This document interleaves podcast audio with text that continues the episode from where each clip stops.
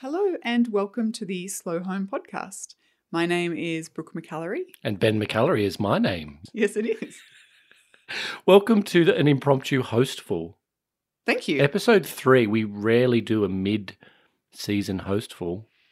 No, we don't. And let's just put it up front and say this probably wasn't the plan originally when we sat down and sketched out this season. But as you know, if you've listened to the last couple of episodes of this season, life has thrown us a couple of um, curveballs, for want of a better term, with my dad being unwell. And um, that has really thrown the rhythm of our lives completely out of whack, out of tune, out of Oh. step. And I, I think what we really want to do is take an opportunity to have a bit of a practical conversation about ways that the ideas of slow living and care, I guess, have unexpectedly helped us Yeah, totally. in the last month, which has been tumultuous to say the least. So that's my plan. What's your plan, Ben? I'm going to ask you questions in relation to that. Fantastic. Let's get into it.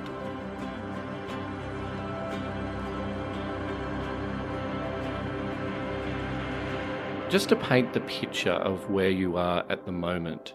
So basically, you are living part of your time here with me and the kids, and then part of the time you are with your mum. Yep. And you're caring for your dad. Yeah, well, being your champion, your dad's champion, basically. yeah, part of the support crew, Yeah, the pit exactly. crew. The pit crew. Yeah. Is that what you're calling yourselves? That's literally what I just thought of then. All But right. let's go with it because I know cars. so tell me, what does that? What does the realities of that look like at the moment for you? Yeah, that's a good question. Like it's messy. You know, I've really had to and it's so funny that last week's episode with M Ellers I spoke about uncertainty and coming to terms with that through the lens of the pandemic. This has been that lesson turned up to 11. You know, dad wasn't he wasn't sick. So there was no expectation that he would be in hospital. You know, it was one of those phone calls you get. I was at the end of day 1 of recording the audiobook for you care were and I got the phone call that night that dad had gone to hospital. Um, and I went out to stay at mum and dad's place the next day, and that was it. I haven't really, nothing's been normal, quote unquote, normal since then. Mhm. So that's a lot of change to wrap your head around really quickly. And then add to that the emotional turmoil of, you know, nearly losing dad at least a couple of times.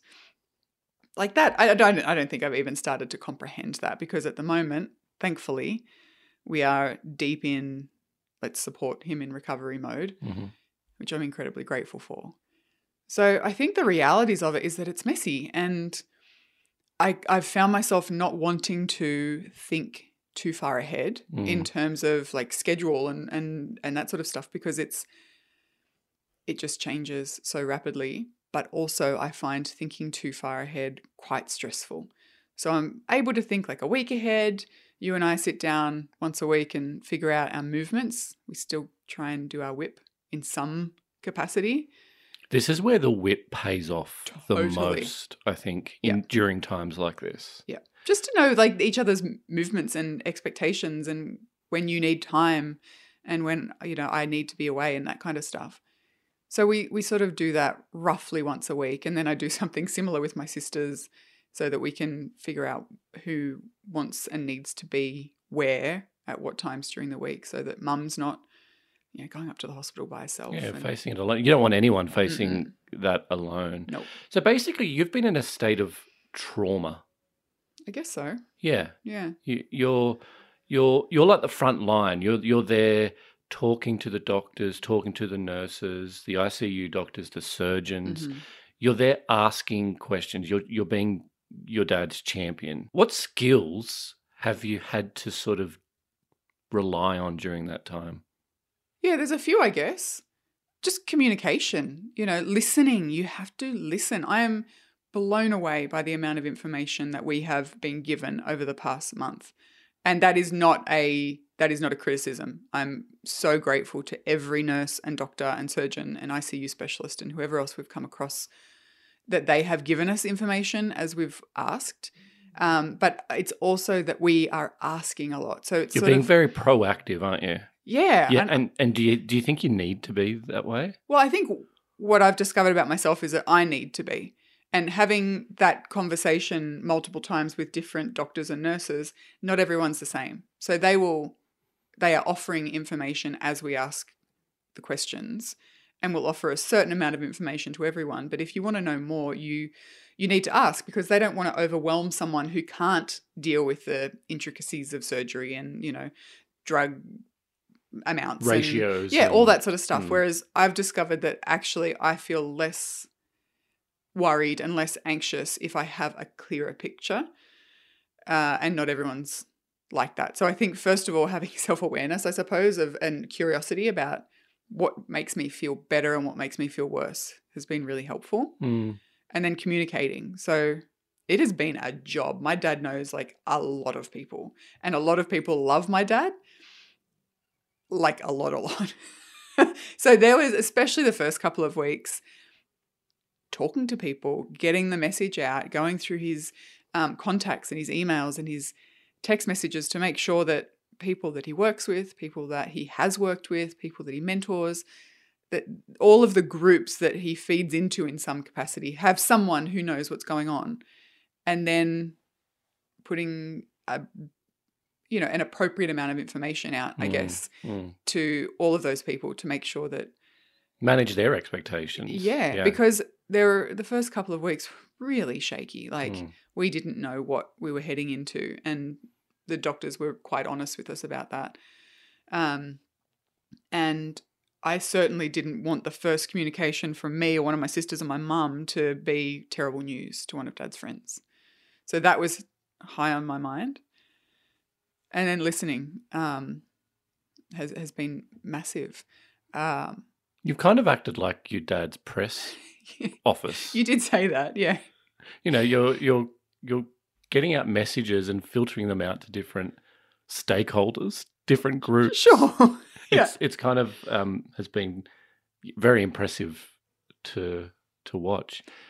So, other than communication, other than active listening and being transparent, thinking about your catalog of of your slow living toolbox, what are some of the tools that you've really relied on? tilting, like mega tilting, uber tilting, I think. Uber tilting. Yeah. Yeah. And I've had other Don't you top over if you Uber tilt? Yeah, you do. Yeah. Yeah. You topple over. So, okay, give you an example. I've been, You're off the seesaw. I am flat on my face on the ground. uh, I just, I've literally just come home from a few days with mum and it's Friday afternoon. You and I are like, all right, hi, nice to see you. The house looks really tidy. Thank you. Um, let's record. Within minutes, Yep. we're doing this. Yep. Uh, Hi, Brooke. How you hi, going? It's really nice to see you. really nice to see you too. I sort of used the car trip as a transition point. So when I'm with mum, you know, I want to help her, obviously be supportive of her and her needs while also not treating her like a baby. The woman's completely independent Yeah. um, and fiercely so. But, you know, my head's elsewhere and I try and work in the, the gap, gaps, I guess. But then on my way home, I listen to an audiobook. I get my head back on the seesaw, I suppose. And then as I get closer to home, I'm tilting into you guys.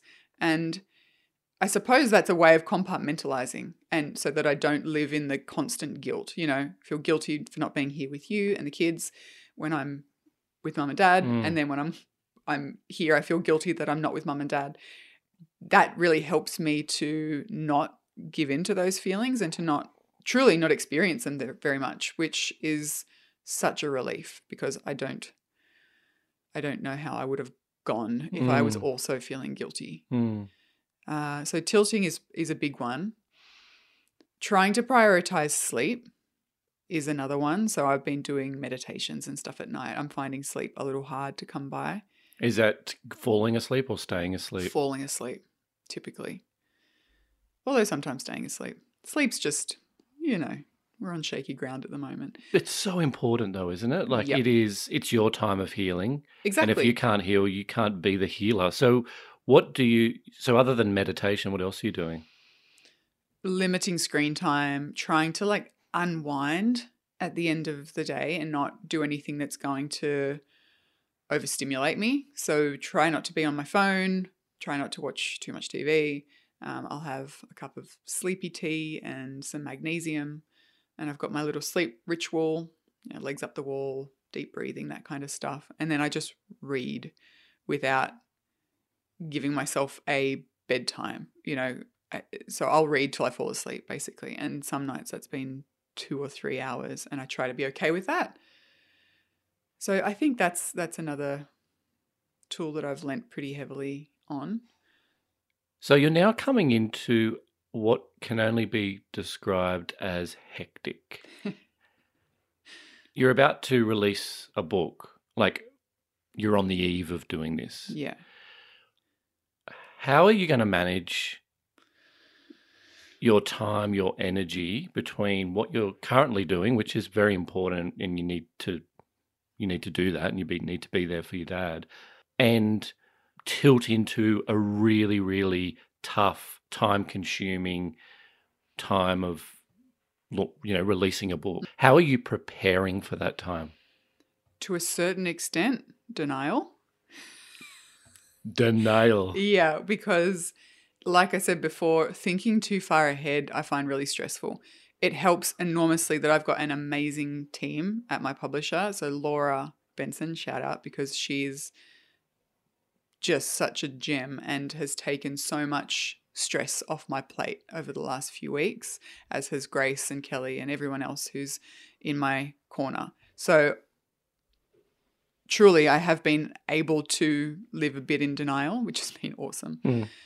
Well, not to look, you know, you haven't been in denial. You've just been, as you said, mega, you know, uber tilting. Yeah. So the pure definition of tilting is you do not, you're just fully immersed into Yeah, that thing. I'm all in where Yeah. I need to be at the moment, which means I'm all out of everything else. Hmm. And that's okay. And I know it's not going to stay that way. I think having sort of um, parameters around that is helpful as well in terms of I have dates and you know there's there's a time where I'm going to have to tilt into that Mm. and then I know that that will only be for a certain period of time. It's interesting. I've also just I'm I'm just finishing the audiobook of The Highly Sensitive Person, which has I think it will prove to be life-changing for me. Really? Yeah.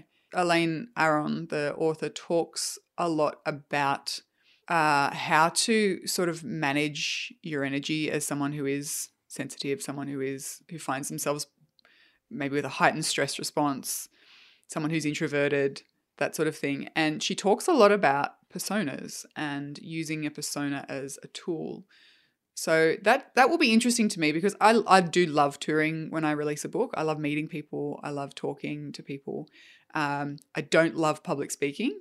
So one of the things that I'm really grateful for is that even before Dad got sick, I actually sort of had some boundaries around what the events are going to look like for me, Mhm. what I find more relaxing and you know not too overstimulating, and I've I'm quite proud of myself. I've really defended and honored those boundaries, at least in theory. I haven't done it yet. So I think that plus so having those boundaries in place plus having almost a persona makes it sound like I'm being inauthentic and I'm Mm. not. It's just this time around, I think given the perspective the last few weeks has given me, I'll be able to do the book tour, do events, do interviews, whatever it looks like, um, and not place all of my identity in their success or failure, Mm. which is what I haven't done before. And I think Mm. that's why I burnt out so big after the last book tour. Yeah, because you often said over the last couple of years, reflecting on the book tour, you said to me like you used to get so nervous before every single thing you did. Oh, yeah. Like to the point of even though you're, you're kind of doing the same thing, Yep. but you you were conscious of just being so desperately nervous. Why was that?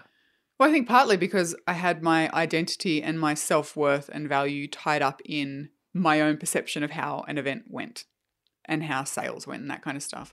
And you can do that, but uh, my experience has been that that's not particularly healthy or helpful.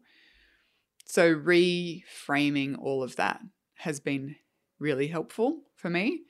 But like I would get up and speak at events and be completely across what I needed to say. I, I had literally done it a hundred times by the end, and still virtually black out for the whole Yeah. for the whole time I was speaking. Can you remember speaking? Yeah, I do remember Yeah. speaking, but I don't ever remember. Um, well, that's not true. There were there were limited times where I felt really like light and carefree while I was doing it. Mm. Uh, I felt really overstimulated again, to the point where I just had no conscious thought. It's it's hard to explain, but yeah, yeah. I don't want to do that again. No. and so you're, you're really preparing prepared. Yeah, for that not to happen. exactly. Which feel I'm kind of like I'm happy with myself for having grown. I'm not the same person that I was then. I have evolved a lot, and my Mm. self awareness and inner inner world has evolved. Yeah, so I feel very different about what's coming. Do you think a lot of it's got to do with the content of slow versus the content of care? Maybe. I think, yeah, that's a really interesting question because I've I wholeheartedly believe in the message of slow still, but I know that slow living has people have hang-ups when they hear Mm. about slow living and they come to it with their own assumptions and perceptions and defensiveness or aggression or whatever based on not on what I have necessarily written about, but on what slow living has become in the mainstream. So I think I probably approached press for slow with a little bit more defensiveness and I was kind of expecting someone to try and trip me up or you know The gotcha moment. yeah, exactly. yeah. Whereas with care, um, I similarly believe wholeheartedly in the in the message of it. But also, who's going to have a problem with the idea of caring for each other? You know, someone surely. I'm sure they will, but like that's okay with me if they do because I think I've learned that once you once you've written a book and put it out or created anything and put it out in the world, it's no longer yours. What you intended with it has very little to do with what other people will take from it. Uh, and that is kind of freeing, I think. That just means that people are allowed to enjoy it or not. And that has very little to do with my self worth. Man, that feels nice to say. I bet. I just want to go back to your dad for the moment and thinking about the toolbox of slow tilting meditation. What are some of the, and spoiler alert, I guess, what are some of the principles of care that you're, because you really are one of your dad's carers at the moment. He is in ICU. He's being cared for by hmm the pros, Yeah. but you, in a sense, you're there as well as a carer. What, what are you, what kind of, what are you picking up there, like from from writing care? Mm. What have you sort of, what are you using, like in a practical sense? There's a there's a few of the sort of high level principles from the book, I guess, that I have unconsciously tapped into. Yeah, Um, connection is one in terms of you know human touch, that sort of thing. Um, with dad, first of all. So what are you doing? Well, just I mean, like a hand on his hand, or giving him a foot rub, or you know, brushing his hair, that kind of stuff. Yeah, Just empathetic, familial, kind touch. hmm And there is research that I reference briefly in care that that talks about how people who are in um, intensive care or in you know who are very ill really benefit physiologically from empathetic, kind touch. So you know that that's for dad, but that's also for me. And I've hugged my mum more in the last month, I think, than I have in the last ten years, and just you know Hmm. putting my arm around her shoulders when we're happy and when we're struggling, and Mm. same with my sisters. Have you grown closer to your mum I think in the so. last month? I think so. Yeah, I really do. How does that make you feel? Wonderful. You know, not that we weren't close, but I think you you're really going through the some of the stuff that we've gone through. You really do see this is someone I've literally known my entire life, but you do still learn things about each other.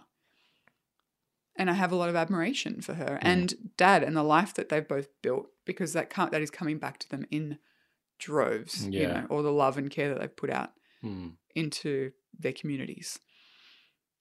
So, connection is definitely one of them. I think another one that I have probably realized the necessity of is uh, healing. Things that help us to heal in terms of, you know, my own responses to what's been happening in terms of physical stuff and mental stuff. So I've found that things like journaling, writing poetry, reading, getting rest, being okay with taking that time to sort of top up has been really, really important for me to acknowledge and accept and be okay with. And going back to tilting, you know, coming home and being with you guys and just doing normal stuff like laundry and walking the dogs and that is a form of healing too because it's just taking me back to one of my home places you know Yeah. where my heart is so Yep. I I think that really being okay with the idea that while dad is the one who is in hospital we all need to spend time in healing as well. And as you said if i am burnt out from caring i won't be able to care. I won't be able to do the things that i value either here or with mum and dad or on the book tour. You know i'll be i'll be a husk.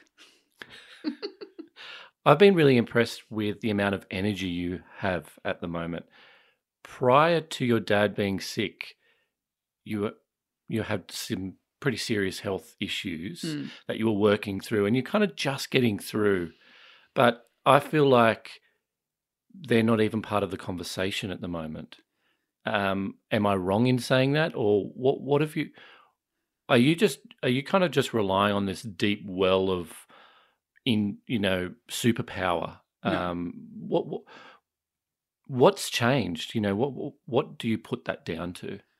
medication is what i put it down to. Okay, Yeah, so I know the last time we spoke about health stuff uh, on the podcast, it seems like it was only two weeks ago for people listening, but that horrible doctor and that awful outcome oh was god, was uh, and thank you for everyone who sent supportive angry messages my way too because i know i know i'm not alone in that and i know ben's not alone in feeling frustrated. Um, that was actually three months ago that uh, episode and i've since i think stumbled on what might be going on Mm, and um, I'm taking medication for that. And I started taking, I started taking medication for that a couple of weeks before Dad got sick. Um, and the conversation I had with my doctor was, it's really important with this condition to manage your stress. really important. And I said, I, I kind of told him, I said, look, I've got a book tour coming up, uh, and that is just by default quite stressful. He's like, can you can you cancel it? can you postpone it? And I said, not if I want to make money. and so he's like, okay, fine, let's put you on this medication, but we need to monitor it closely. And then dad got sick and my stress levels went through the roof. And within about three days, my health tanked to the Mm. point where I was really scared that I was going to end up in hospital as well. And I spoke to my doctor, and he has since increased my dose. And I feel like we're at a point that is working at the moment. It's not antidepressants or anything like that. It's like a steroid hmm that I need to take, possibly permanently. Uh, and that is where the energy is coming from. And I'm so grateful that I landed on this answer with this doctor when I did, because I have no idea how I would have gotten through. And that's not like an emotional thing, that's a physical thing. I have no clue how I would have managed with the last month if I if I didn't have that. So that's my perfectly honest answer. I could tell you it's caring for myself and filling my cup and sleeping and healing and But it is. It's part of that. that is absolutely Yeah. important. But all I'm saying is, given the health stuff that I spoke about a couple of episodes ago, it is that like none of those things is a miracle cure. yeah. Yeah. Yeah. So if you had one piece of advice for someone going through something like you are, doesn't have to be as traumatic as that, but someone that's had to uber tilt into something, hmm what's one piece of advice you would give them? Let go of the guilt that comes with that. You know, you you can't physically be in two places at once, and I think you can hold space in your heart for various things at once, but you can't physically be in those places at the same time. So if you're, you know, in my instance, if you're at the hospital, be all in. Listen, show up, be present, feel all the shitty roller coaster of emotions that we're all riding. And then when you leave the hospital, be all into time with your sisters or you know with your mum or when I get home be all, all in with you guys. It would be so easy for me to feel that guilt. And of course there is to a certain extent but I'm not beholden to it. Yeah. so I think that would honestly anyone who's struggling with the idea of tilting try and set the guilt aside put it in a shoebox stick it in the top of your wardrobe and just let it be there but don't let it affect you. So what's next for the podcast and for you? Well, joke's on us because who knows what's next? but all things being equal and going ahead uh, roughly on the same track that we're on, podcasts should go back to interviews next week. I, I do have some amazing, wonderful, Ooh, big hearted people. Some big guests lined up. yeah, just some, just good people. Mm. Uh, lots of talk about creativity and slow and yeah, I'm not going to say too much more, but I'm very excited to have those conversations. That will feel like another kind of pocket of normalcy. Mhm. If you and then really, I think aside from here, home, you guys, and then mum and dad, it's going to be all systems go for care. I Yeah. think for the book launch. A lot of media interviews coming up. Uh, yeah, I'm I'm actually expecting my media schedule, publicity schedule either today or tomorrow. So that will be interesting.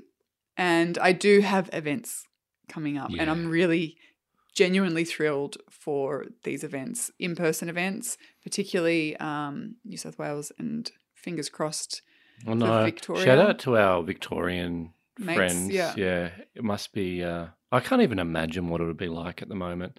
So for those that are not don't know, they're they're going into their I don't know second phase of a lockdown, but it's lockdown 4. which is lockdown four. yeah. yeah.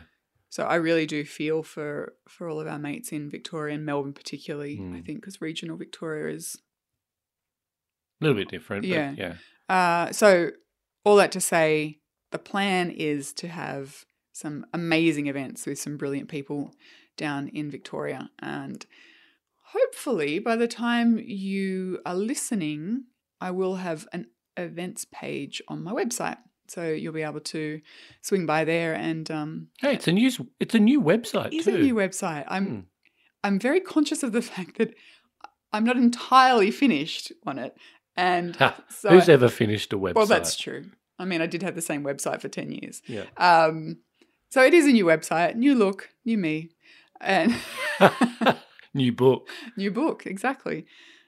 But I will have an events page up. I'm saying it now. By the time you're listening to this, you can go and check out the events page at slowyourhome.com. And also, I'll be talking about all that stuff on Instagram. Wonderful. Wonderful news. Um, can I also just say quickly, thank you, Ben. You've held down the fort and then some for the last month, and it has been tough because obviously you are incredibly close to my dad too, and it's been really hard for everyone. Um, so just public shout out for being Thank you. amazing. Thank you. And it's my absolute pleasure to do that.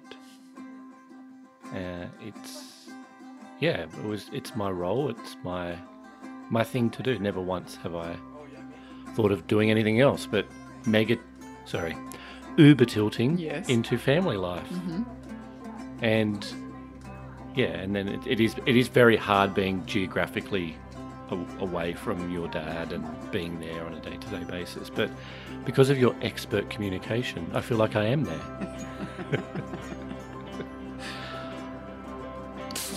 All right, let's go to bed then. All right.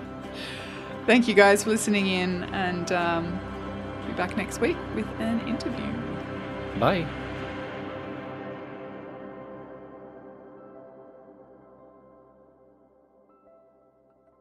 Who is that? Hi, Puck Pass.